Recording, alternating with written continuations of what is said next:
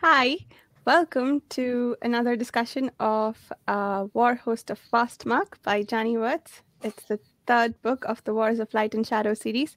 We're reading three chapters every two weeks. Um, this is the second discussion, so we're re- uh, discussing chapters four to six.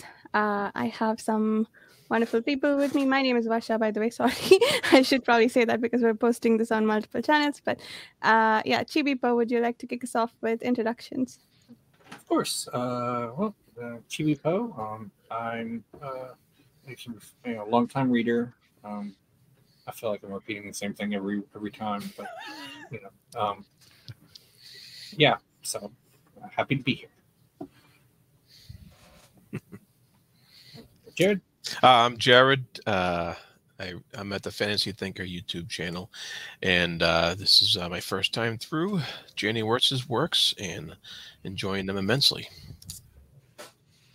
Yes, I'm Steve from Steve Talks Books, and it's my first time reading the series, and grateful to have all of you to discuss it with every so often when I can make it. but back on track, I fell behind, but I am just about caught up. So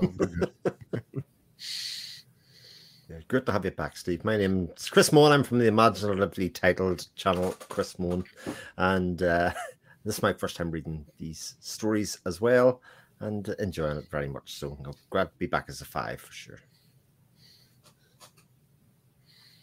Yeah, do we want to start with chapter five, where I think Arithon abducts Talith? That happens in this, right? It wasn't in last week's discussion. It's chapter um, chapter four, I think it is. Yeah. Yeah, yeah. So he just he abducts Talith, and um, I know a lot more happens. I think uh, we're back to the Vastmark towns, but this time with Caolle uh, training the archers. I think we also hadn't. Um, Dakar also figures out that Arithon, uh, why Arithon was um, working with the uh, shepherds in those cities. Yeah, all of that happens in this chapter. So, what did you guys think? It's a lot of action, I think, building up to a big ending.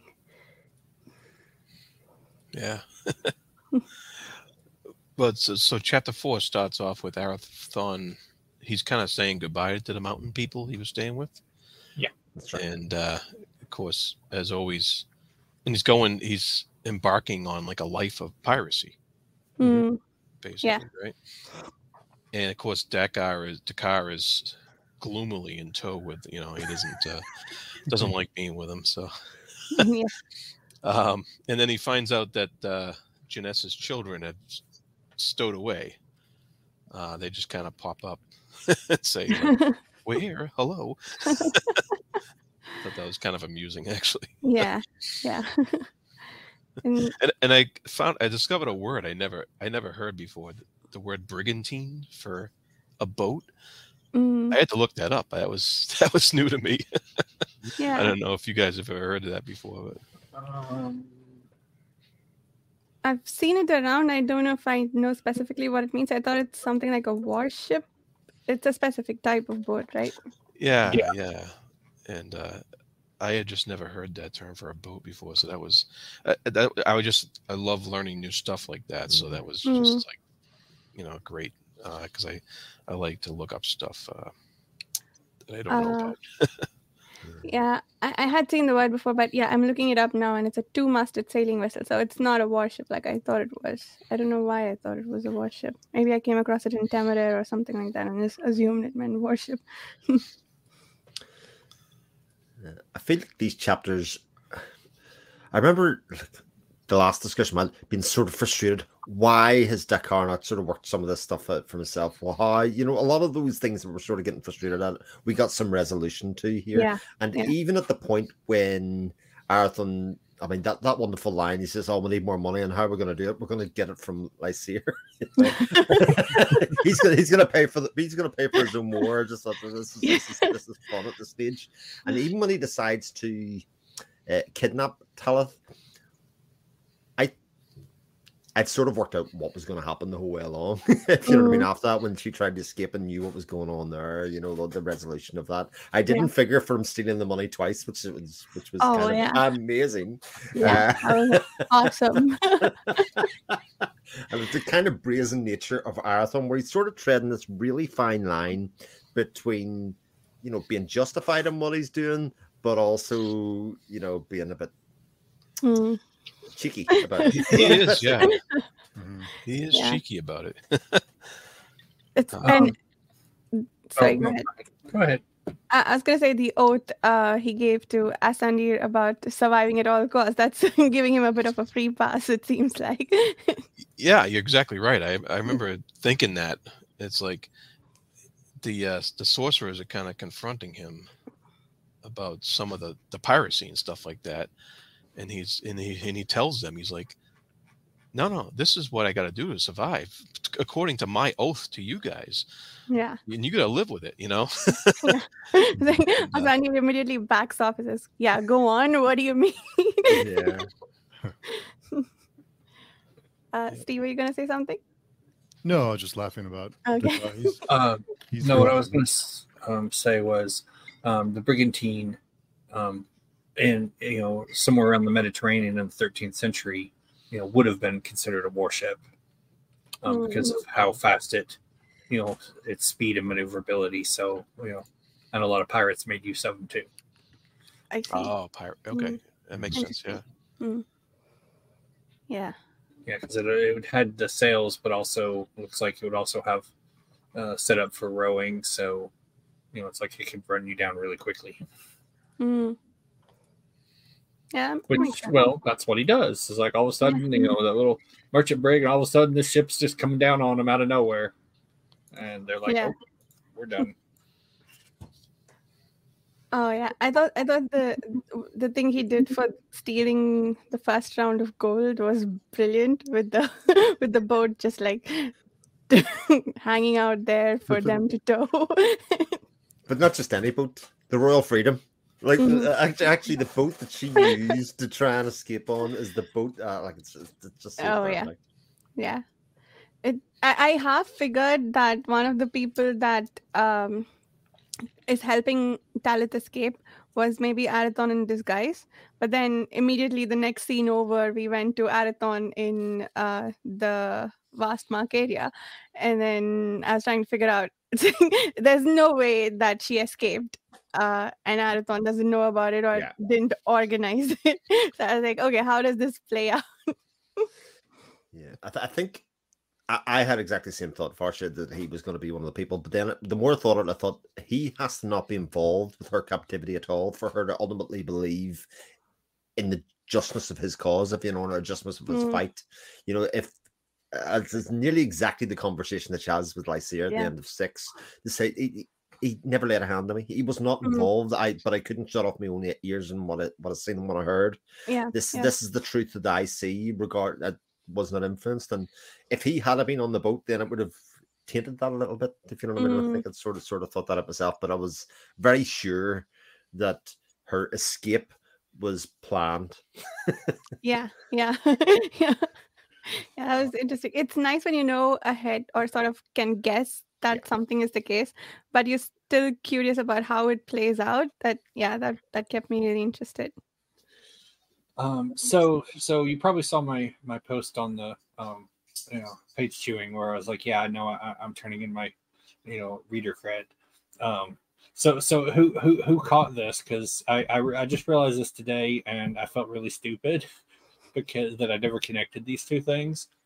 So after he you know abducts her and they're headed back, you know, and the you know her handmaiden had been you know whining to him and all and you know she's like putting up pretending to be um a invalid and whatnot right Mm. and you know then there's, that whole that little exchange there that Dakar has with him you know um where Dakar is you know like you're a miserable human you know bastard and all that right you know typical Dakar stuff at this point and you know uh like indeed only the cook doesn't think so Mm, and uh, I did not piece this together with a later conversation until today. You know, um, uh, which is why I felt really stupid. Because, um, like I said, this book came out, yeah, a while ago. So that, and I'm like, why did it not connect this? But that was him uh, giving a Dakar a hint to figure it out for himself. That everyone had been taken in by her, you know, oh, I've I'm an invalid, you know, blah blah blah blah. The ship's making me seasick, except she's not. Because you know when he calls her out later about how it's like, yeah, my cook assures me that you've had an amazing appetite for somebody who's sick. Oh yeah. And then I, I, I just I was like, how how did I miss that? yeah. Mm. Okay, I'm stupid. You know, I, I give up. I'm done. Well, so this did anybody else catch that? You know, when they're reading the, the connecting bits there, because I I felt really stupid. Honestly, I feel like you're really smart for catching that because I don't think I would have made the connection. Maybe on a reread, but perhaps not even then. Um, yeah. Well, I, I, I felt especially stupid because I, I, I was you know chatting with Janny, um, and she made a remark about the invalid thing, and that was when it just went it clicked, and I was like, oh my god, how did I Mm. miss that? And so I felt especially bad because she basically pointed it out to me, and then I was like, how many times have I read this book? Yeah, but that is that is a really clever connection between the two. I like that. Um, yeah, there's a lot of also, I- great, great really dialogue liked between them. his, you know, um, Arithon's insight into people being, and he's just not pulling any punches, you know, through these couple chapters. Just first when he he rips into her about how stupid she was to, you know, uh, take off on a little ship and you know, Yeah. worse, with no defenses and all, and then, um, and then when he, uh, drops all those bombs on Janess, you know, about you know, and you know, she's like, he's he's nothing like, you know, Lysaer who's all forthright and everything. And then she's like, and then Arithon's like, Yeah, a brother can love, so can he hate. Lysaer will, you know, you know, do whatever use whatever's at hand. But you're not gonna find me running around in the public eye for a big army. Yeah, he really was like laying down the law and like becoming quite the harsh taskmaster and with some of the workers and stuff like that. And, And uh, he was uh, this one was my you know mentioned it before. It's my favorite favorite bit of dialogue where she, to Talith, where he's like, "Don't mistake me for your husband. I've Mm. never loved weakness. It can be nurtured to dependency." And he just shuts her up right there. And she's like, "Ouch." Yeah, it's like truth hurts, huh? yeah. I, thought that tied really well with what Dakar realizes later on that uh, everyone who follows Lysaer, it's because they are, I'm really paraphrasing here, but filling some sort of hole with their worship of him. But everyone who follows Arithon is uh, following him independently and of their own will. So I thought that those two statements about Lysaer uh, connected really well. Yeah. I uh I I think it wasn't it uh Talon says the people that you're hunting are tradesmen and farmers and you know deckhands and things. These people are Mm. not a threat to the Yeah. to the existence. You're you're fighting your own war, if you know what I mean, in your Yeah. conquest of this man. Yeah. Yeah, yeah, and you know anything she says is just almost in one ear and out the other That's to right. him.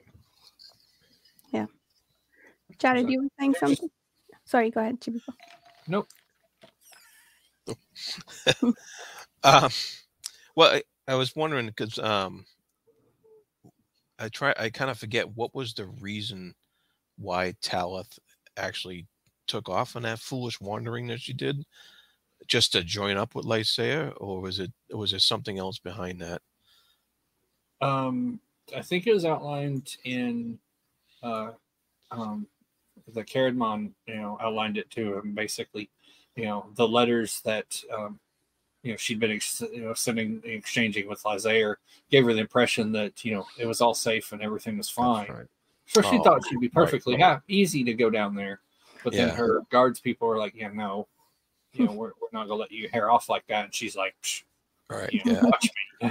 it, it, it's it's it was cool though because I I thought that Arithon's conversations with Talith in the way um, that all worked out. It, it, correlated with his conversations with Dakar and how Dakar started having all these doubts and stuff about um, where he stood uh, later on too, because he uh, like Dakar was doing a lot of mental gymnastics to try to yeah the you know the healing scene from the first three yeah and that whole experience really did a number on Dakar.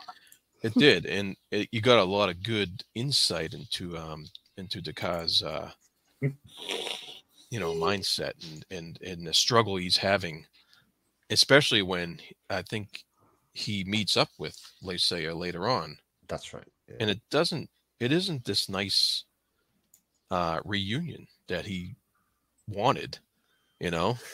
Well, yeah. it, it sort of is. It's double sided. Like eh, on the face of it, it appears that it is because Lysaer's all about you need drink, you'd be missing drink, you look like you fill your fill your boots, but Dakar's troubled.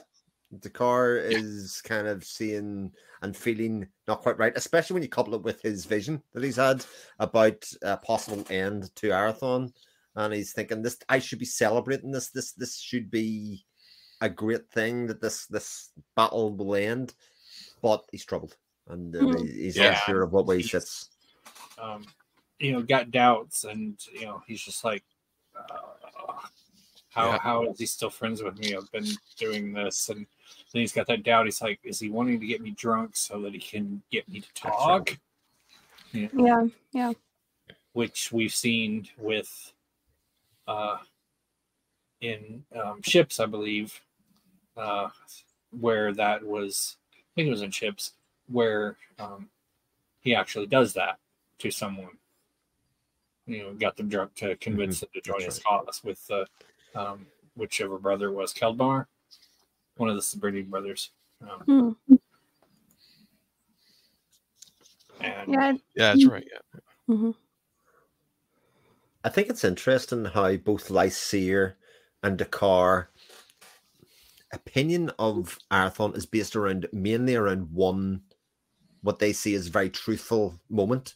You know, mm. obviously Lysaer with the ships, you know, when he's seen Arithon playing with the kids with ships and, and that kind of thing there. And everything that he bases around is his that one moment of deception means that everything else is true. Whereas Dakar, it's the how he is with the shepherd shepherd's people when he brings back the the, the, the child and he says there's no way mm. that was faked. That that that that regardless of, of how manipulative he is and how much he's clever and kind of always has an answer in his way ahead of everybody else in that kind of sneaky way. There was truthfulness and his compassion there that, that I can't unsee. That mm. um that then is the little seed, that single bit for both of them is the bit that all of the their other experiences kind of get pushed on. Yeah, yeah. Dakar didn't see anything from the war, right? So it's mostly uh Lysaer's. Yeah, I, I like that. Yeah, it's the single thing that they witness Arithon, and both with children. Mm, uh, that's right. That change how they feel. Although, if like Lysaer twisted what he saw, pro- possibly result of the mistake. Um, Dakar tried to twist what he saw and failed, um, or is failing, I suppose, at the moment. Yeah. Yeah. There was um something that I'm trying to remember what it is now. Um Oh dang it, I forgot. I'll remember it later on. There's something that Dakar thinks to himself that I thought was really interesting, but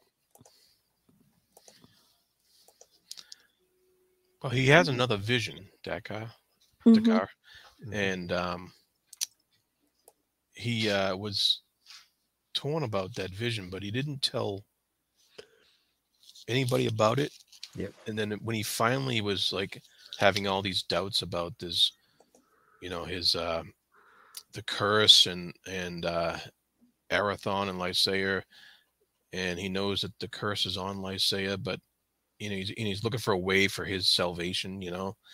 Um and then he and then he had the thought that he need only stand aside and let the arrow fly its course. Mm. Um, and so I'm wondering if he's at that point going to stop trying to work against Arithon, and because he had this vision, and I'm not sure if what where because that's kind of near the end of chapter six. Yeah. I'm wondering, Mm. I'm wondering what the future's going to hold as far as that goes. You know, Interestingly, it's not even enough for him to stand aside and let things take its course. If he, he is going to have to interfere, and in, in the opposite way than he's been trying to do for three books Mhm. here, uh, he's he's going to have to interject on behalf of Arithon to either stop the arrow at source or or stand in front, of whatever the, the thing is. He's gonna he's gonna, he's the only person that, that knows about it at the moment. He didn't even share it with the other um the rest of the fellowship right? um, and uh, and the occasions that he could do because they know he's got foresight. They know that this is part of his his gift that he can Yeah. do that. So uh, he hasn't actually broached that yet, and that's uh, three chapters left. You know, yeah, the next three chapters um, are, are are are a ride. Like Yeah. the next one immediately after this, yeah, is um, you're gonna have some great stuff in it, and then and then we get into you know the the whole thing in Vastmark. So Okay. Um, I think I Well, might go our read stuff is- immediately after. yeah, this is why I- you know I'm like this this the character work in this one, you know, for Dakar is like so great, and you've Yeah. still got more to come. Okay. Yeah. I'm I I already I, I think the scene with Dakar on that ship with Lysaer was maybe one of my favorites. Like it's favorites. Mm. I mean there's a lot now, so it does, I don't know if it even starts to mean anything now if I call something my favorite, but it, it is so beautifully written. um yeah, I love that piece of introspection. And it's I think what the first time ever that we've seen Dakar actively refuse drink, as in he is drinking. I was I was like, no, no, D- Dakar, don't drink yourself into a stupor again. but he pours away his glass because he is uh, that's not doing anything for him. He has to face his demons this time. Uh, I I love that scene. Um, uh, so one scene that I wasn't, you know, sad at, um, uh, which also highlights the, or actually two scenes because, um, first when Caradmon shows up to let Aerith Lysaer know about um, Talith abduction, and before he tells him, he asks him, well, "Your landing at Merior is restrained, was restrained, right?" And Lysaer's like, you know, for a village that you know, um, uh, you know, where Lysaer basically outright says he's like, yeah, but I would have been totally justified in just like slaughtering them all, you know, you know, which is the way he phrased it. He's like, yeah, I was restrained, even though they harbored a you know villain, and I'm like, wow, dude, okay, Yeah. um, but then we get the the later scene at the exchange in Ostermere. Um, uh, and we find out what happened in that following up that little snippet about Captain D- Black Drake and Hmm. Captain Dhirken. Oh yeah, right. Yeah. Yeah. I, I think that's especially interesting, Chibi, but because you contrast that feeling of how Lysaer treats people around place. With again the questioning that's made of um of Arithon about you know, the archers that he's training at, Vastmark and Yeah. about how he's bringing those people into a war that they don't necessarily need to be involved with and his justification in that- but he's also trying to enrich that land or trying to give them something back and he's paying them he's trying to leave them they're going to be involved in this war whether they like it or not but they're going to Mhm. get something out of it that's what the payment's all about and actually Yeah. that contrast of both those those uh their approaches again from Dakar's point of view and everybody else's point of view they kind of seeing the the the two approaches to this war Yeah, where Yeah. Dakar even remarks that you know Arithon doesn't make any false promises that you know this will end here. Yeah. I love how Dakar kept yelling out, "You, you," because he was Yeah. providing a But bunch of you yew uh, wood for the bows and stuff. Just that little bit where they're like, yeah, no, we, we you know, um, even though it was just we, we we we captured her and executed her because you know um, we wanted to hurt you. That was pretty much the only motivation. yeah, that's a little Yeah. bit of a shocker because I, Yeah, I was like, whoa, I- dude. you know, I kind of, I kind of wanted to see that character again at some point. Yeah. you know, Yeah. and uh, I was like, oh, damn. yeah, it was. I think I, I was reading this yesterday, and I was when I finished the chapter, I felt I was left feeling really low, and I think uh, seeing this character killed off page was, I guess, a really powerful way to tell us just how cruel Lysaer is, and he's, yeah, I, and and framing it in this uh, aspect of Lysaer is compelled by the Mistwraith, but exactly how much though. You want to kill Arithon, I get that, but uh, now you're being told that you're you have this external compulsion to kill Arithon, and you're still willing to kill hundreds, thousands of people to get to him. Let's say you're still justified and the Mistwraith is compelling you to do that. But what about the justification for all the innocent people you're killing, right? It that I think that's a really interesting way to frame it because we're trying I wanted to think about separating the compulsion from what's can we forgive him if we understand that all of the killing is coming from the compulsion would we feel any more sympathetic towards Lysaer?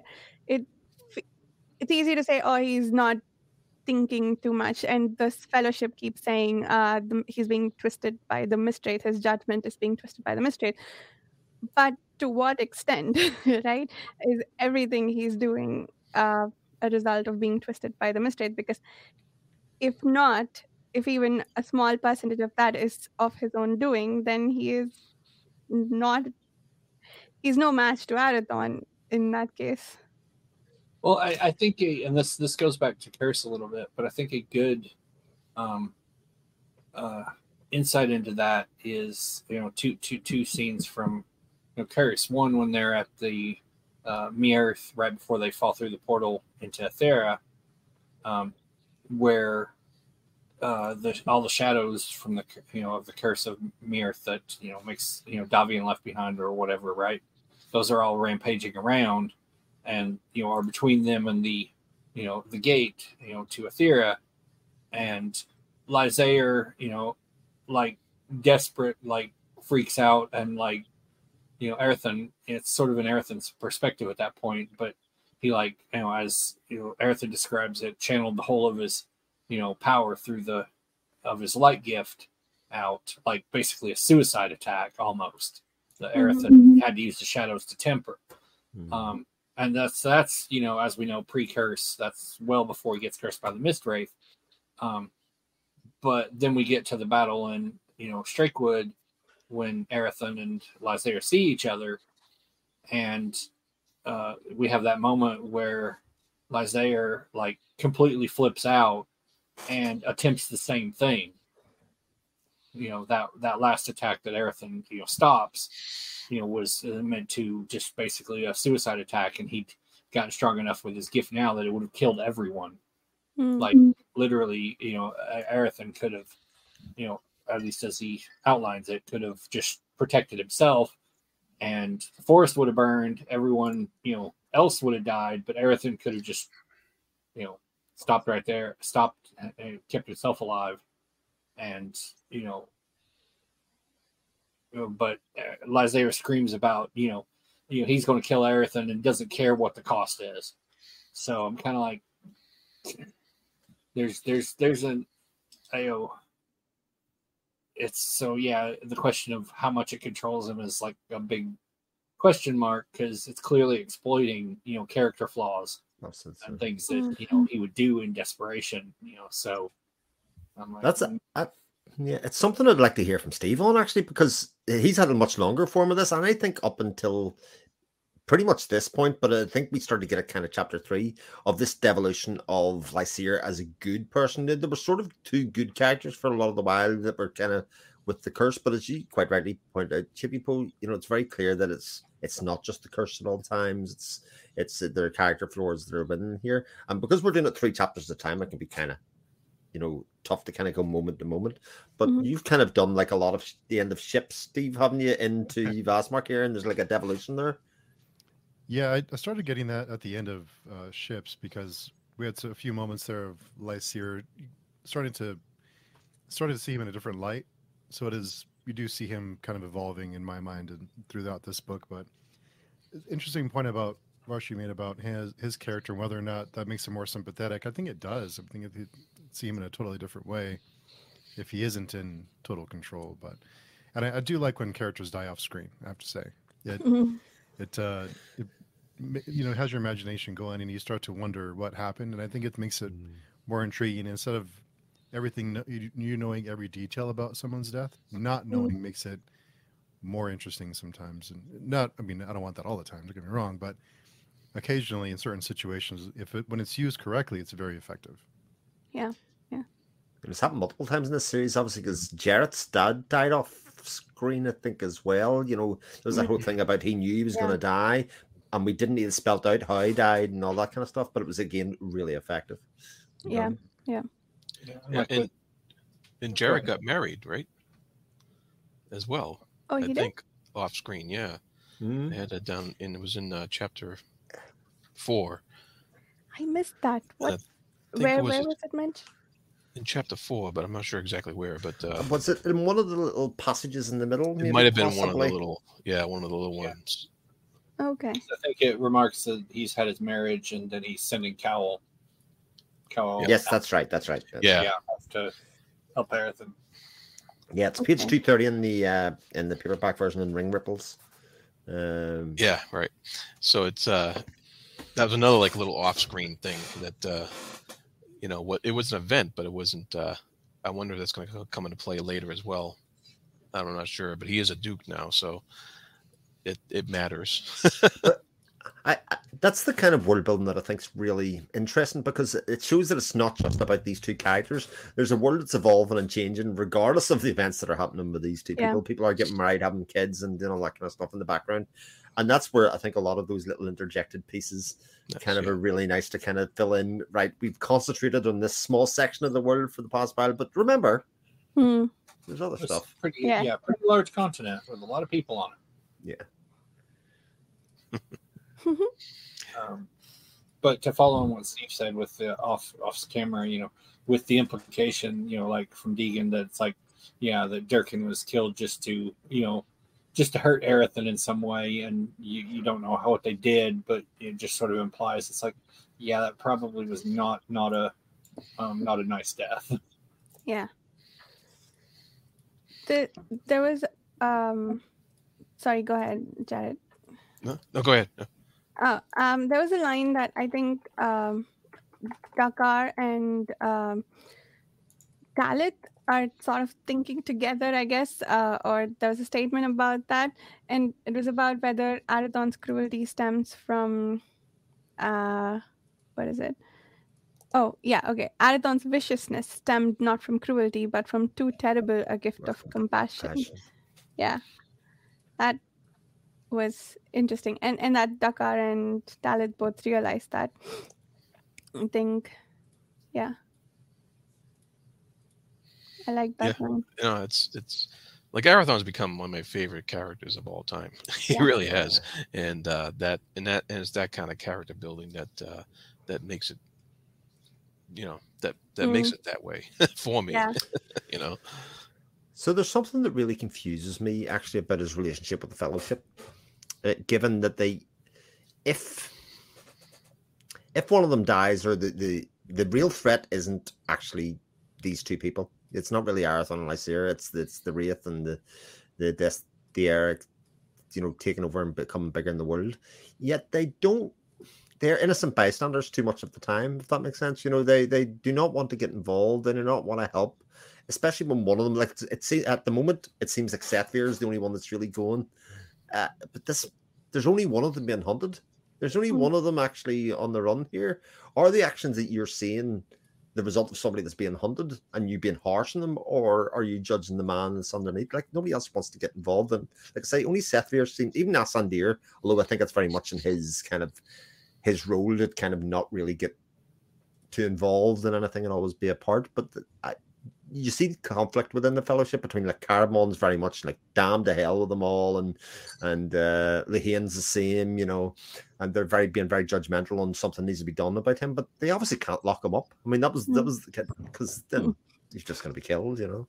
So I, I think that's kind of this this edge of innocent bystander. We can't interfere too much to be in. Mm. I think we need to. But didn't Arithon kind of force their hand to get involved with the negotiating with the whole stealing of the the, the treasury and stuff like that? Did because I don't know if the sorcerers really wanted to get involved, the fellowship, mm. Mm. but uh, did he kind of force their hand to get to get involved there?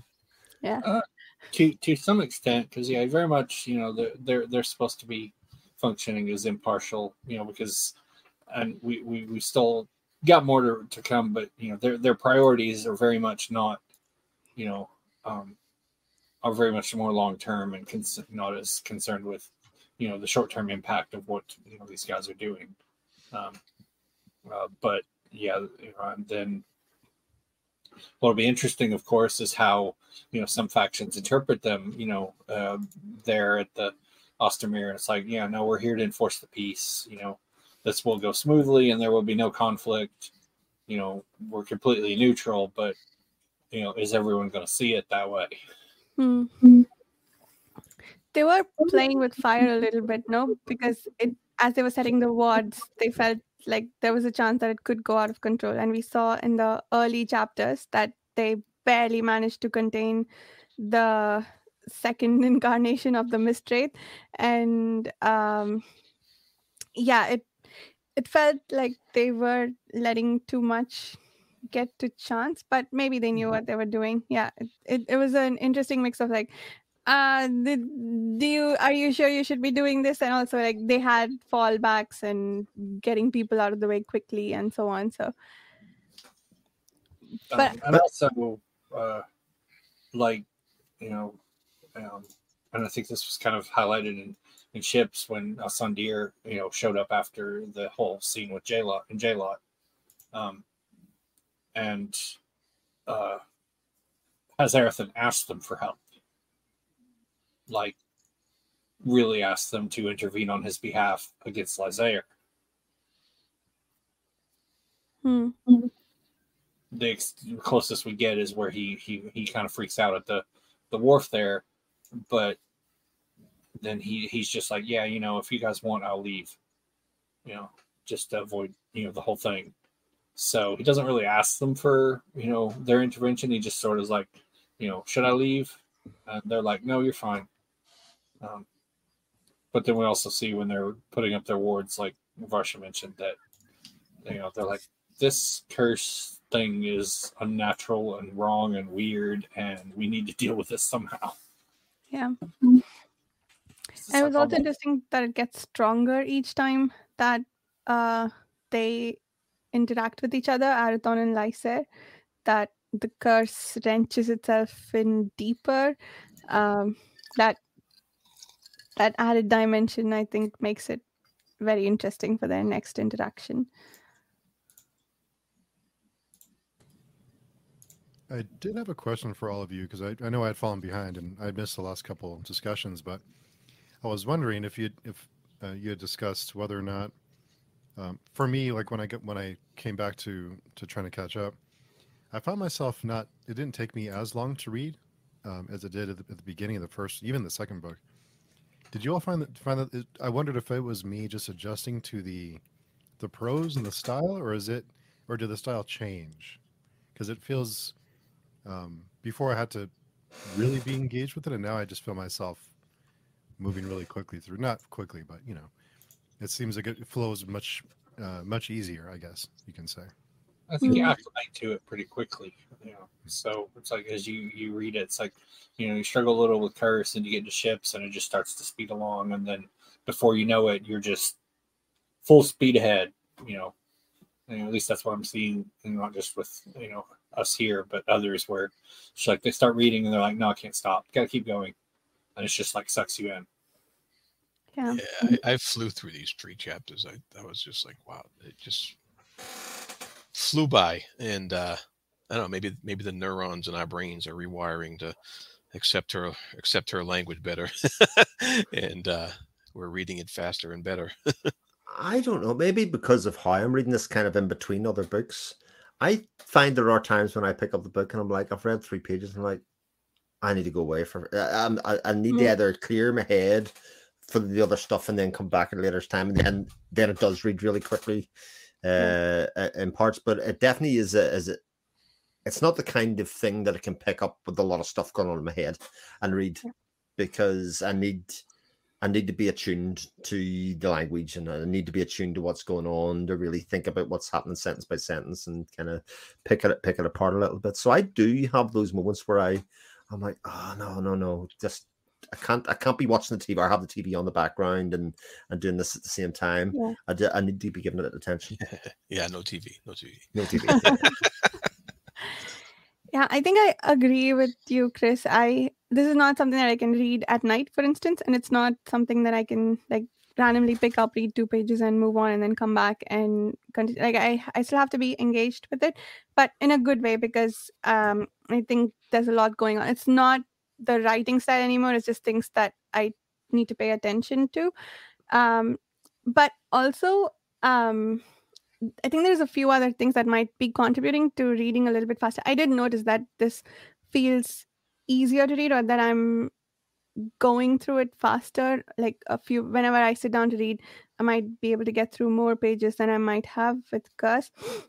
And I think I have a theory, I guess, or hypothesis that it's about, uh, it's for a couple of different reasons. One, we are more familiar with these characters. Like I love all the pages on which Arithon has a presence, for instance. I l- really love reading those because I like Arithon as a character a lot. And also, I guess a few others now, Dakar and Jinesse are very interesting to me. And I think Talith will become to or is now uh, interesting. So like there are more characters that I enjoy reading about. So I want to keep turning the page uh, when I'm reading them. But also, I think uh, there's a lot of fast paced action in this book as compared to Curse or even the early parts of Ships. I, I think there was one chapter where um, Lysaer's army is marching, and that just felt so slow. It read at such a plodding pace.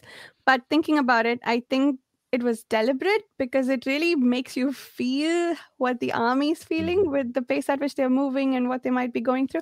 So I think some of the pacing or how it's feeling is probably deliberate uh, that you know we're slowing down or reading slowly in certain sections because of um, the action being slow or there there being no action it's just like sort of plodding and getting through what the characters are going through but in these chapters just a lot has happened and there's a lot of action so it's also reading more fast does that make sense yeah it, it, and familiarity with the characters mm-hmm. also yeah. allows a, a, little bit better because you don't have to wonder who's this person. You already yeah. know, so yeah. you just yeah exactly just keep going. You know, mm-hmm. Even the sorcerers now, I'm getting more used to them. Mm. Whereas in Curse, it's like who's this sorcerer guy? You mm. know, but now it's like I'm getting to know them better, and so it's you can just keep going. yeah, yeah.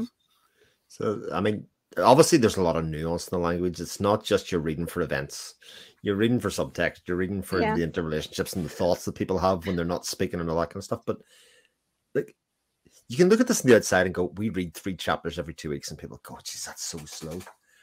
Go, but actually, those three chapters probably take me about three at this time. That's about three and a half hours, I think, to read the three chapters, something like that. Oh yeah. For me, yeah, you know, they're they're they're they're meaty. They're not like yeah. three chapters of something else where you kind of go, oh, uh, I'll, I'll, I'll pick something up to fall asleep while reading. You know, kind of thing. There, there's really something tangible to get into. I think when I open each chapter, I think like my Kindle tells me like one minute, one hour and ten minutes. but, but, when I really sit down and, and figure out, it takes me about an hour and a half, two hours for each chapter. I mean, it, yeah. it's not. It doesn't. It doesn't. It doesn't. I'm a slow reader anyway, but I think this is a perfect pace. I I don't know that I'd get as much out of it if we were reading more because it mm. does take a lot of brain power. I mean, for me, I'm not very smart anyway, but it does take a lot of brain power to kind of keep up with it and kind of because there's so many lines that I'll just sit there and reread over and over again, just because it's like, wow, that's that's awesome. I just want to like, keep reading it and write it down. And so yeah, it's I I think um, yeah, it takes me a, a good five or six hours to read three chapters. Yeah. Oh yeah, I got to I got to stop and underline things. Mm. Writing in the book, what? No, I, I, no. Oh yeah, I am. What? Please tell I highlight. I don't think I don't think I can do this anymore. are, the, are the spines intact, Jared? Are the spines intact? Uh, yeah, they are actually. Okay, okay. those all are right. Well, there's hope. There's You hope. can underline as long as you keep the spines intact. I'll, I'll never say a bad word about Robin ever again. All she does is break spines. No, right. Oh god, my I think broke. I think for me it's like it's kind of variable because like um, other books I'm reading, um, uh, I just finished one today that I started on the 31st, and that was a 700 pager, and I did that in a Mm. week. Um, just you know, but it got into it, and I'm like, okay, I really like the way it's written, and it just sort of like, you know, I don't want to deride it. You know, I'm not saying it's a negative way, but it kind of felt. Um, uh, it's sort of like what I call popcorn fantasy, where you read it and it just goes by in a couple hours. You're done, bam. Mm. It's like you know, which you know, it's fine. We need those just as much as we need anything, you know, more more serious minded. But you know, this one just like it, it went really fast, and I was like, oh wow, 700 pages in a week. I'm like, okay, Yeah. Um, but Yeah, you need a mix. You need a variety. Oh, yeah. And I think actually doing this, I I always the bit I worry about is like I'm halfway through, say half halfway through chapter five, and I'm thinking, gonna be a short discussion this week, you know. Mm. And then by the time you get to the end of the three chapter you're you're like, oh my god, there's so much happened in this story. I don't understand how so much could have happened. Oh, that reminds me. I had highlighted a couple of passages uh, with a note that I didn't understand. I need to ask people what they got from this. I'm going to find those notes, but keep talking. Oh, no pressure. Chibipoe, you're up. Well, what was um fascinating was when Lirenda attempted to pierce the Yeah, of defenses of, Oh, Althain, yes. And. I thought that was hilarious because who was who was the uh S- Sethvir was led the Sethvir? traps. She led the traps, yeah. and and he's it turns out that it was like all this big illusion that he was putting on and then uh and then later on it's like well all you had to do was ask you know if you wanted this that's all- or do you want to come for a cup of tea or something? You wanna Wasn't it come something for like cup of tea? I thought that was hilarious. I just la- I was laughing. I was I was just like, okay, so th- this whole thing about the waystone, all you had to do was ask. I've been sitting here years thinking, yeah, yeah. I think I think Asandi tells Elaira in the first book uh, that all your all your uh, what is that organization? What are they called? Order. Or all your order has to do Order. is ask, and and she's come up with this like huge army. And oh, I love the description of the center By the way, that was Yeah, Mm. absolutely brilliant. yeah, but it was uh, this big illusion. well, I, I'm I'm curious about that. You know, he he Sethvir refers to it as an illusion, but when we got him, you know, before he departs, you know, after he sends Kharadmon on his way, um, he talks about you know making a bargain with the power in there. So I'm like, so how much of it was illusion, uh, and how much of it was that you know the real, you know, um, the spirit of the being, you know. But wasn't it also sort of alluded to that if he hadn't set the illusion, then the all probably would have died anyway? You know what I mean? Yeah, Such yeah. was the it power. was So remarked like yeah, yeah, it's good that you know, and and she would have you know her training, you know, had no way to, which is another kind of highlights. Like how, despite their actions and how they can be annoyances to him, it's like you also you know when you see things from this you know fellowship's perspective, you realize the Koriani are so far out of their depth in dealing with these guys, and they have no idea, or seem to have no uh, no idea, at least.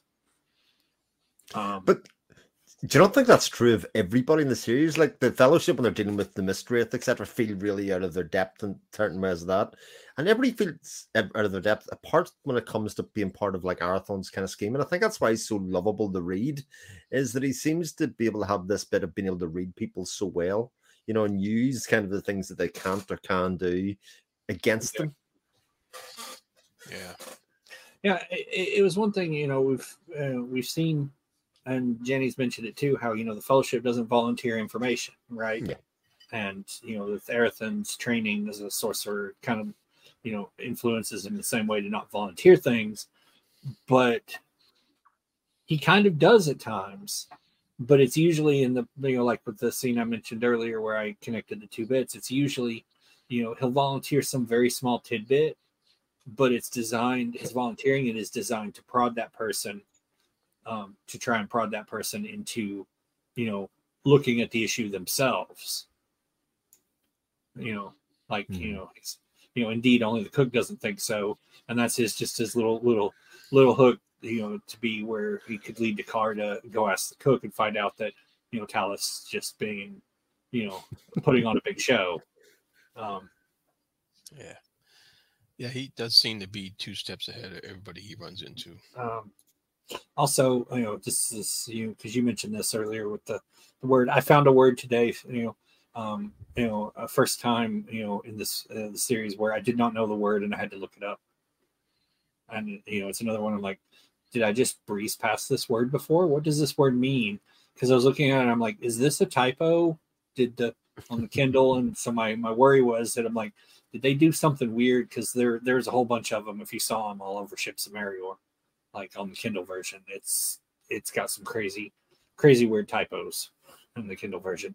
Um, and so I looked it up and I'm like, okay, no, this is an actual word. Um, it's uh I think right around the scene where Dakar is uh it's in chapter five maybe, where Dakar is questioning Arithon. It might be before he has the um the vision, or maybe it's after he has the vision. I don't remember.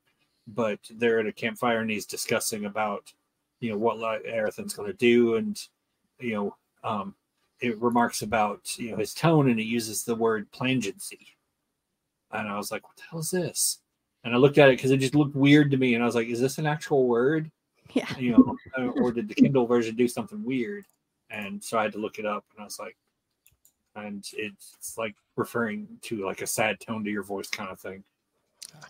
I remember looking it up, but I forgot what it means. I I found the passage, but I don't think I quite remember my question. So this is when um El Eldir is talking to um well basically when they've summoned Arithon to ask him about the theft of the first batch of gold. Mhm. And um I think this last bit where um yeah I think it's one of the sorcerers explaining to Eldir, um, you can you can rein in your fuming and thank your creator for the favor of Arithon's resourcefulness. Else our peril before the Mistwraith would be redoubled. There's no space left for diplomacy. Only force can prevail against the war host that's gathered in Shand. I didn't fully understand what that means. Is are they saying that Arithon needs to go to war with Lysaer so that um to, to curb his um war host or is that referring to something else? I am looking at this on the kindle so i don't know what page number it is on the paperback. Um but it is chapter I six, remember the section, I'll tell you, because I just read it like an hour ago. yeah chapter six um, yeah, it is in six, and it's before uh Dagon comes in. mhm. yeah it's Yeah, because the- it comes up about the the theft of the gold and all. Yeah. Um, and I, I think it was uh, more it was worry about the fact that the um, uh, if the war host wasn't delayed um, Mm. and you know by whatever means you know um, Arithon's you know people in training and whatnot weren't ready to face them Mm. and if they'd have been allowed, you know, to let the uh, uh, the exchange for the ransom go through right then on the first try, um, then the war host would have gone through there and just like you know ravaged everything in its path because he wasn't ready for you know dealing with them. yeah yeah it's on page 308 if you want Three to. Yeah, just found it. Yeah. yeah that that makes sense i like that um yeah i i had a note about uh yeah i'm a Seth Sethvir fangirl now apparently because uh he was sort of just gazing off into the distance when people were asking him about uh what he knew about this first batch of gold and who stole it uh i think he had he was just um pretending to be occupied elsewhere that was really cool I'm a doddering old man, and I'm not going to answer your questions. Yeah. Uh, the, the- that that passage to me just says that Eldir recognizes that actually uh, Arithon has to be cunning You know, the there's there's no other way to win this. He doesn't have of troops. Like Mm. even for a few archers that are well trained or otherwise, he he has to do something to prevail, or else they'll be left with him dead and the Mm. real fallout and the real problems that the, the world will have. That the, the the curse basically is won at that stage. Yeah, Yeah. it's like at this point, you know, he's he's tried delaying it, like we saw at the end of ships. You know, at this point, he has to he has to break Lysaer's war host. Mm. He there's there's just no, um, like he says, I think in the conversation with uh, Caolle, where you know Cal's like, "We're going to win this time," and Arithon's just sort of like, "Yeah, Mhm. but what does it matter if you know?" you know, because if Lysaer is and he is still alive, it's just going to happen again. But Mm. Yeah. It seems like a problem that doesn't really have a solution, if you know what I mean. Especially Yeah. because I keep coming back to the idea this is supposed to last like 500 years. You know I mean? We're sort of in the embassy nine years or something, isn't it? Yeah. At this stage, I think I read. yeah, we're, we're somewhere in there. Yeah, yeah. Yeah, we're basically at the point of it has a solution, and it's it's one that Arithon has you know looked at and already rejected. Hmm. There was a, a line that I highlighted for discussion. It was, I forget at what point Lysaer says this, but he says, We have the numbers to expend. So Arithon is thinking carefully about every single person uh, who might die, whether on his side or the other side. And Lysaer is saying, We have the numbers to expend. Like they're just a means to an end. None of them are individuals that he needs to care about, it seems They're, like. they're just, they're just you know cogs in the machine. Yeah. I thought it was a very telling line as well. I thought Yeah. this is this actually tells you the difference between how the two of them rule or inspire people or, or even see people. Um, for all Yeah. of the things Yeah. that Lysaer says about Arithon and how he treats children and all of that kind of stuff, he's willing to just sacrifice hundreds and thousands of lives Yeah. in Yeah. order to. You won't find me parading in the public eye for an army. Mm-hmm. Yeah. Yeah. yeah that's a, a good point uh, because there's, there's a there's a measure of performance being put on uh, by by Lysaer as far as his public persona goes and uh, and early in chapter four like there's somebody's telling uh, who is it the captain is telling a tale of how um Lysaer, you know, swept into the Southshire in a grand state, and the gems and the and the bullion braid and the prince's horse trappings and all that stuff. So there's this big awe in, you know, into his Pomp presence. What's that? Pomp and circumstance. Pomp and cir- yeah, yeah. There's a there's a big amount of that attached to his retinue and his presence of eh, of his and him coming into places, and that plays into the you know the to the like the public view and psyche of what he is portraying. You know, the Lord of Light, basically, and and uh, and um, and so he uh, and we know we know he's not that way. Uh, like you said, he's willing to expend lives, but the his public persona is is that performance of Yeah. um of uh of on, being good on the good side you know Yeah, sweeps in, crack troops, looks all shiny and bright, Yeah. and then it's like, oh look, it's the middle of the night, and I'm gonna light the sky up. yeah and then that's contrasted with the like the actual performances that Arithon puts on when he um Mm. when he plays the uh Mm. the instrument um in the court there and he he stole their hearts and he he uh bound them effortless as wind in haunting sweet resonance like coins thrown down through a rainfall i thought that was a beautiful line and i was just Yeah. like and that's and that's how Arithon's performance captures people Mm. in real time rather than the pomp and circumstance that uh Lysaer puts on. I just thought, thought that was a beautiful contrast between the characters, and I love how I love how Janny did that. Yeah, yeah, that was Wonderful. brilliant. I agree. The other thing that's interesting, the contrast between the two, um, is how um, Lysaer puts on a brave face immediately, even to Kharadmon? Like he does not give himself a moment to absorb the news. When he's told that Talith has been abducted, he goes immediately to, okay, now I just have to like, you know, pretend she never existed and move on in life. Um, and then, you know, that that theme continues. He um, doesn't allow himself to express anything when uh, she uh, when he finally meets her, and uh, basically be vulnerable, versus um, how we see Arithon react when he finds out that uh, Dhirken is dead, right? Mm-hmm. Um, he's so willingly showing emotion. I maybe because of losing self control, perhaps, um, to the loss of someone who's who he's interacted with but is not super close to perhaps but uh, on the other hand Lysaer is really closing himself off from expressing anything because he feels he needs to put on a face um, even in the face of um, such a terrible thing happening to him that that i thought was very interesting mm-hmm. yeah to the, to the point where at the end of chapter six he's basically estranged from his wife yeah. because he's mm-hmm. accusing her of being bewitched and and uh, uh, that was um, an interesting, ironic turn of events after he went through all this trouble to get her back. Yeah. Now he does. He, he walks out on her. but, yeah.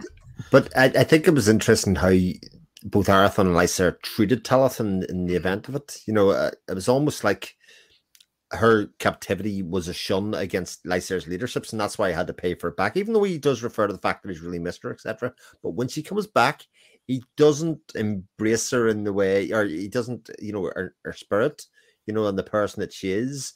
And but the same kind of virtue, Arithon the way he walks and makes sure she's treated regally and, and re- treated with respect, even when he's handing her back over. I think a lot of that plays into, you know, how they see Talith and actually what Talith's perception then is of the two men and, and their their supposed virtues. Mm. Yeah. Well, I was waiting for that reunion because I was just like, if she said, I, I just knew it. I knew it. If she says one thing in favor of Arithon, it's not going to yeah. be good, you know. she says more than one, obviously. Yeah, and they do sort of foreshadow it when Caradon shows up mm.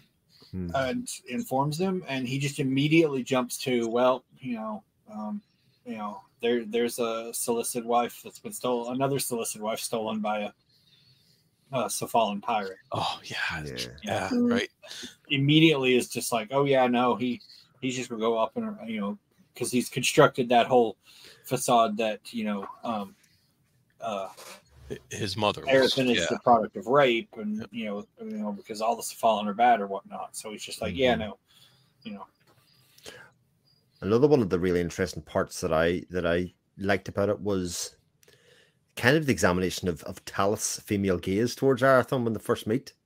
Mm. You know, and it happens a couple of times when he reappears in the boat, etc., as well. And it's just like it's never done in a longing way or a romantic way, but just observing him and the kind of things that she notices about him in terms of not just his build and his appearance, but how he interacts with people and, and how people interact with him and all that whole you know the, the whole way that the female views the male you know mm. broadly that are and Arthur even points points it out isn't it to her where he says remember that we're half brothers and not not just by story or whatever else. we're actually related you mm. know we actually are of the same blood we're not not yeah. as different as you would be told mm. Mm. yeah that's true yeah I, I did like seeing Arithon from um, Talith's point of view. Mm.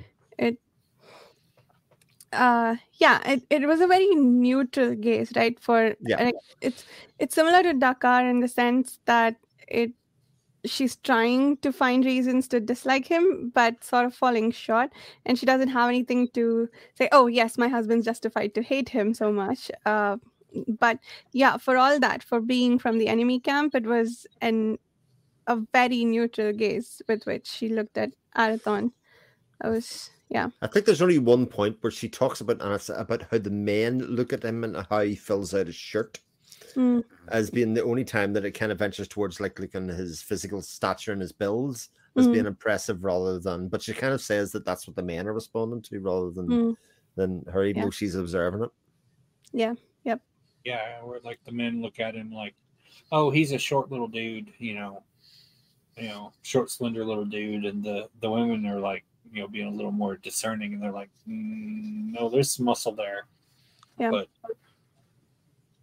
like also the scene with the the horseman from Earlians, you know, um, camp where the dude's like, "Oh, look, you you know," because Arithon looks super delicate, and he's like, "I could, my brother could circle your wrist with, you know, you know, ha- one hand," and Arithon's like, "Your brother's not here. Why don't you demonstrate?" and just like the dude completely underestimates him. Yeah. Yeah. Yeah, I love all uh, instances of people underestimate Arithon and then are proved horribly wrong. uh, well, the thing we haven't talked about at all is the two twins. oh yes, two, yes. Two twins. The twins. Sorry.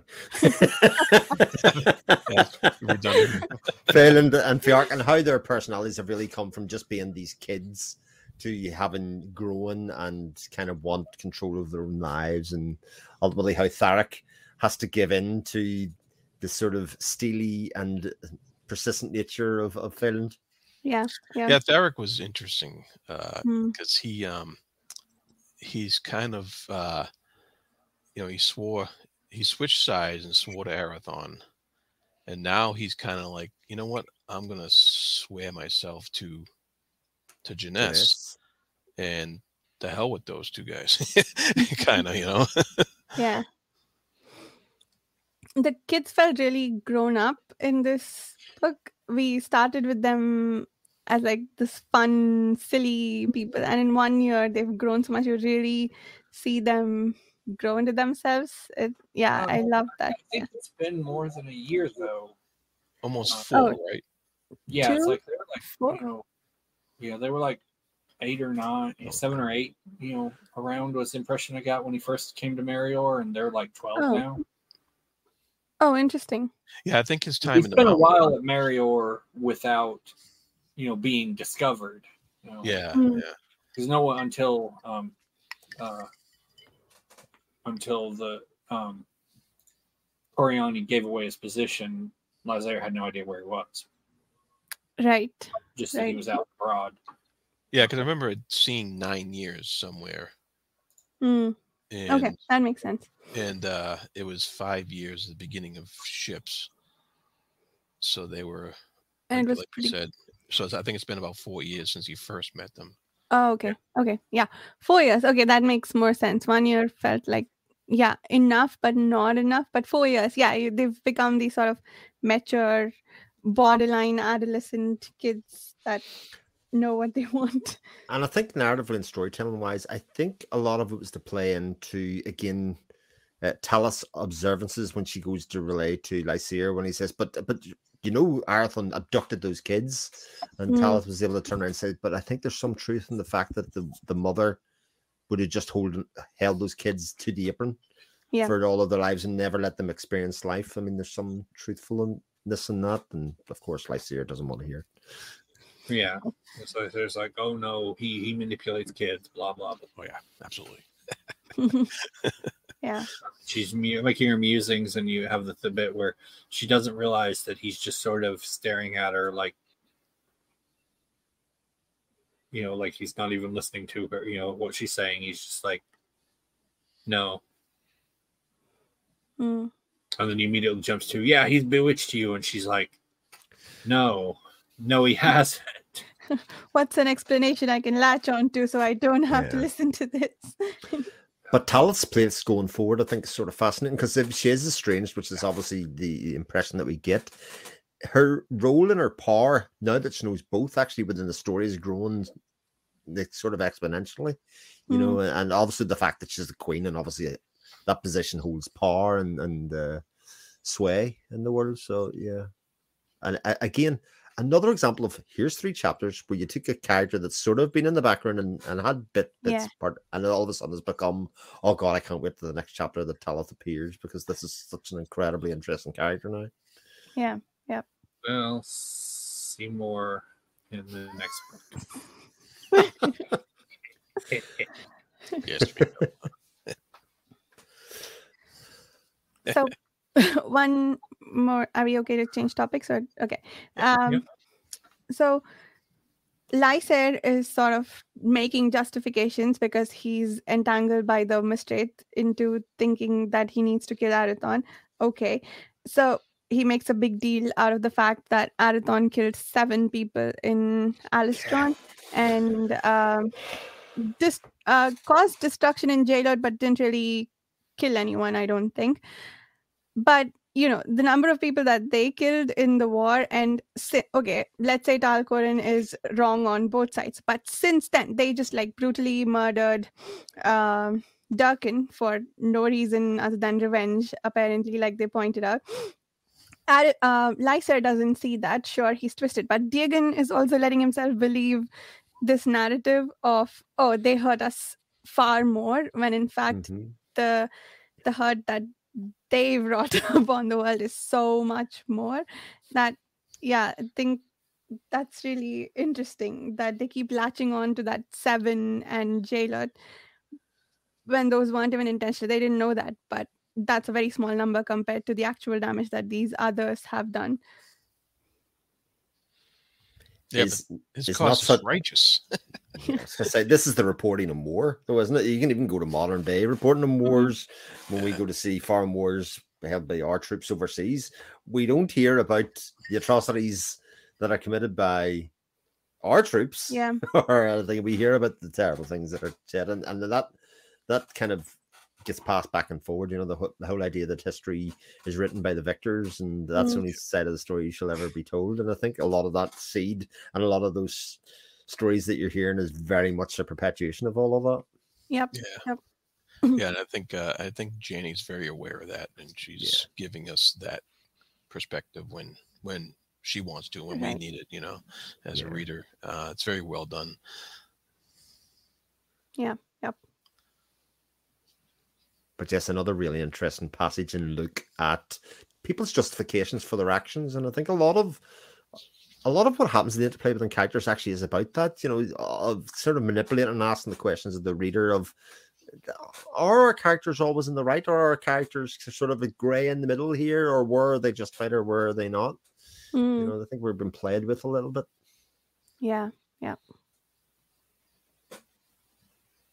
yeah Even, even at the end of uh, chapter six, in the little news blurb there, um, you have the uh, mayors and the ministers gathering, Mm. and they're and they uh, they're actually making that document to make Lysaer the High King. That's right. Yeah. um, underwritten by the towns. So all these people are on his side still. They're still tied up into his righteous cause, and it's really a might make right might makes right situation. And uh, so that is that wasn't good news at the end of uh, at the end of that chapter six there because now he's going to have even more power More power. That's right. and you know who knows what new atrocity is going to come of this stuff Chibipoe does but he's not going to tell us but again another sort of subtext of like anti-monarchy, anti kind of giving one person too much power message. Mm. You know, at the end of the day, you know, we can see the cracks and how much of a problem it's been even been so far, but yet people are doubling down, and he's going to get more and more and more to the point that the war's kind of pointless at this stage. He's literally it's a witch hunt for one person. He Mhm. already Yeah. rules the world in a lot of ways, which is Yep. sort of what Talith was sending. And Talith speaking sense, it's you know he's been running away constantly. If he comes back to bother you by building his own war horse, then you go to war. Why you? It's all the lives that he's costing. He's not thinking about that. Mm-hmm. Unbelievable. I will be very curious for everyone's reaction over the next few chapters and how how Lysaer responds to the things that happen, you know, there, and especially as well, we won't see all of his response in this book, but you know, you know, with the early chapters of you know, Fugitive Prince, how Mm. you know the fallout of you know what happens here. Yeah. So At the end of every book, you have to buckle up a little bit, right? In the series. yeah, You all I can say is, yeah, since we're about to go into arc three, once we finish this one, you know, and I think so you sort of said it, buckle up because it's about. You thought, you know, this book kind of barreled along. It's it's about to to to you know, it's like you're about to go over the top of the roller coaster. Mm. You know, I- it's reached the top. It's about to go downhill. That part, you people. I,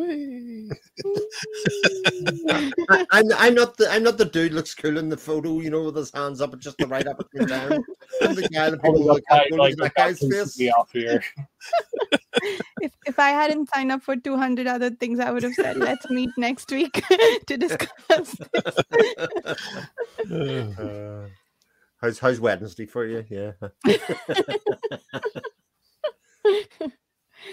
So one sort of uh, side subject that I wanted to bring up for discussion. It's not super important, but um, I've, I really like Arithon, and I love pretty much everything about his character. But there were a couple of instances in this in these three chapters where I felt like uh, I I don't think I'm gonna like hanging out with Arithon sometimes. So it's those instances where we are told that he's uh, using invective to get his people to do work or uh, using strong words to get them to not slack off or whatever. There is one counteracting point in that he also works as hard as all the people he's making to do work. But then, like, I ask myself, would I like Arithon for a coworker or a boss? And, and I feel like I'm like, no. Yeah, he, he he's very much uh, extremely harsh. You know, he's fair, but he's very harsh. Yeah, I said that earlier. He's a harsh taskmaster. No, no, no, Yeah. no slacking off here. yeah. You Is that- then It's interesting that that's the case, given that he has a uh, an inborn inclination towards compassion. I'm trying to figure out how those two work together. Um, Does what that mean do you have? compassion? Does compa- can compassionate people not work hard? They Hmm? can. Compassionate, the, the, the two things aren't the same. I know what you're saying that they wouldn't give people a hard time, but ultimately, I think Arithon's inspiring people to be the best that they can be. Mm, Yeah, it's kind of that kind of does what come through. Like hard. he's he, like Lysaer, he reads people really well, and he's just kind of driving them to be the best they can be. You know, he wants them to be as you know, stand on their own. You know, you know, you know, like you know, like with you know, uh I think Dakar remarks on it at some point where um people who associate with Arithon do so, you know, freely, Freely. you know, understanding what the stakes are in the situation and everything, you know, versus, you know, Lysaer is like, I have all these hanger-ons, you know, you know, sycophants basically.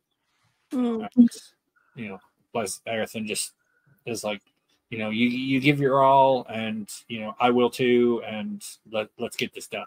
You know, yeah. I mean, you you go back to the, the episode with Jinesse. Remember, he, he basically kidnaps her Mm, and, uh, and throws her over his shoulder in sort of a heavy-handed manner.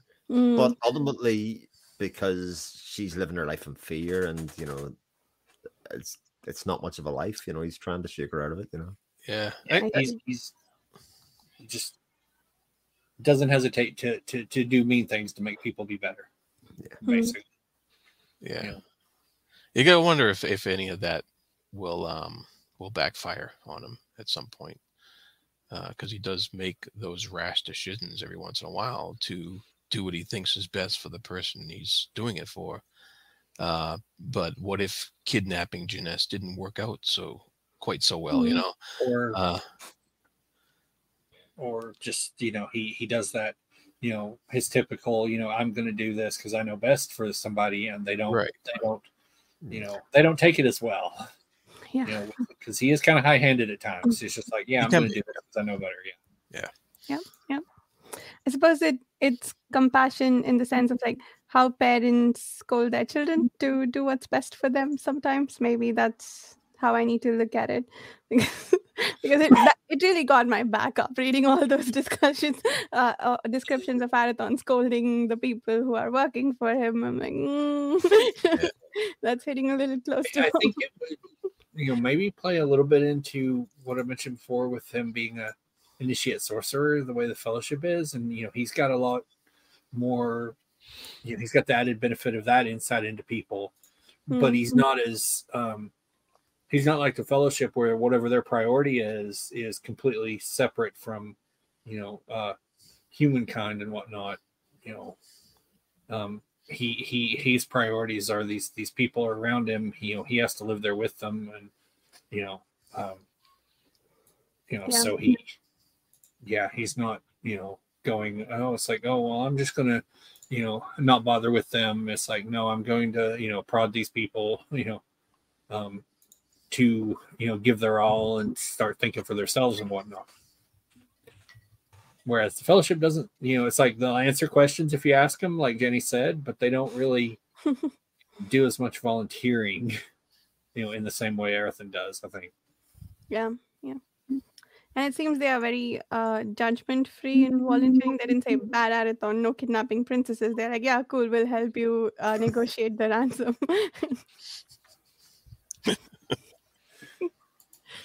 yeah.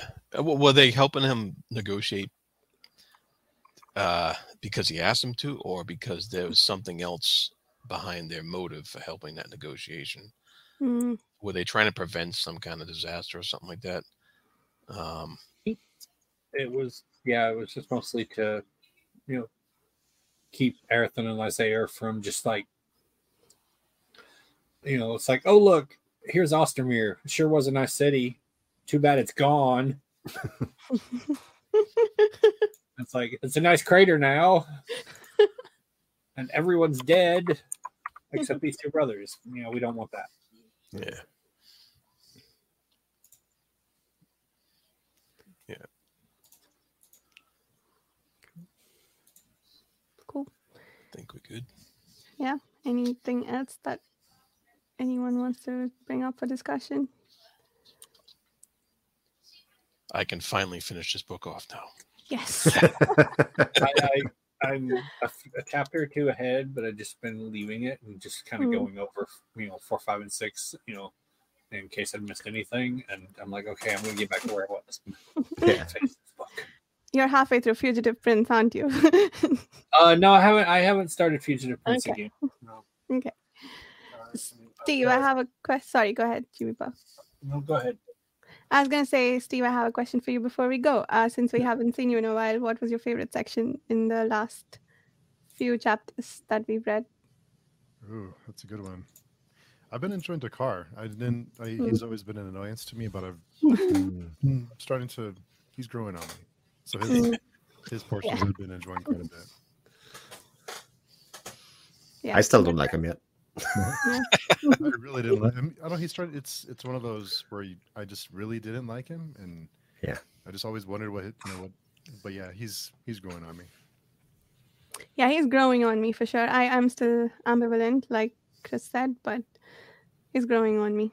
I could yeah. see myself liking him in a bit, if as long as he doesn't let Arithon take the arrow. Um, just Oh no! Just give, just give the poor guy a drink. evil, evil laughter is yeah. not boding well. this is not helping. Right, wrap wrap it up. Then we get going. All right. All right, let's do outros. I guess Chibipoe, would you like to start us off? sure. Um, yeah, well, I'm Chibi Po. I can be found on Twitter or whatever it's called now. No, I'm still going to call it Twitter. I'm sorry. you know, uh, whatever that new name is, it's stupid. So it's still Twitter.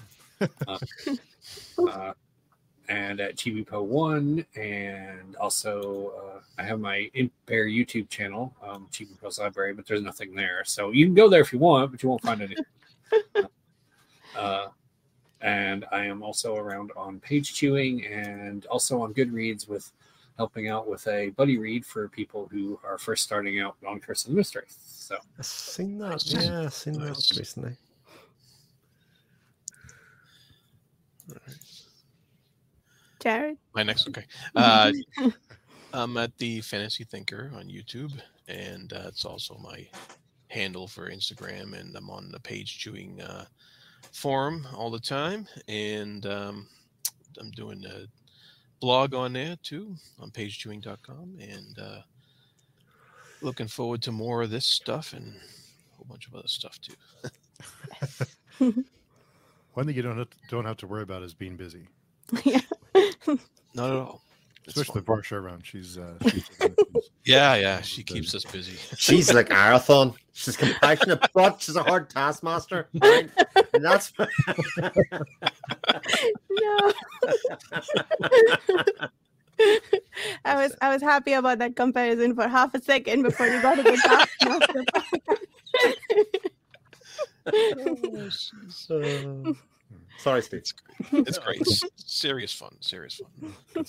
Uh, I'm Steve. You can find me at pagechewing.com or on the forums and always have something going on. Lots of buddy reads happening as usual. So thanks for uh, really happy to be here and th- glad I was able to catch up. Thanks for holding off a little bit for me. I appreciate it. Awesome. Uh, my name is Chris Mohan. I have a YouTube channel called Chris Mohan, uh, where I uh, talk about movies, I talk about books, and of course, we're doing this really long. We're doing um, Legend, middle of the month. If anybody doesn't know, gonna get talking about Am Legend. Very excited for those SF Masterworks series. The first one was so Mhm. much fun, and it's another spoiler, great book uh, for, for, for the second one. And uh, yeah, so if you don't know about those, head over to pagechewing.com and you'll find all the details on how to join in and chat about great books. Cool. And my name is Varsha. You can find me on my channel Reading by the Rainy Mountain or on Page Chewing where I'm uh, bullying people into reading with me apparently. but yes, uh, like Chris said, we're going to be reading I Am Legend in a couple of weeks.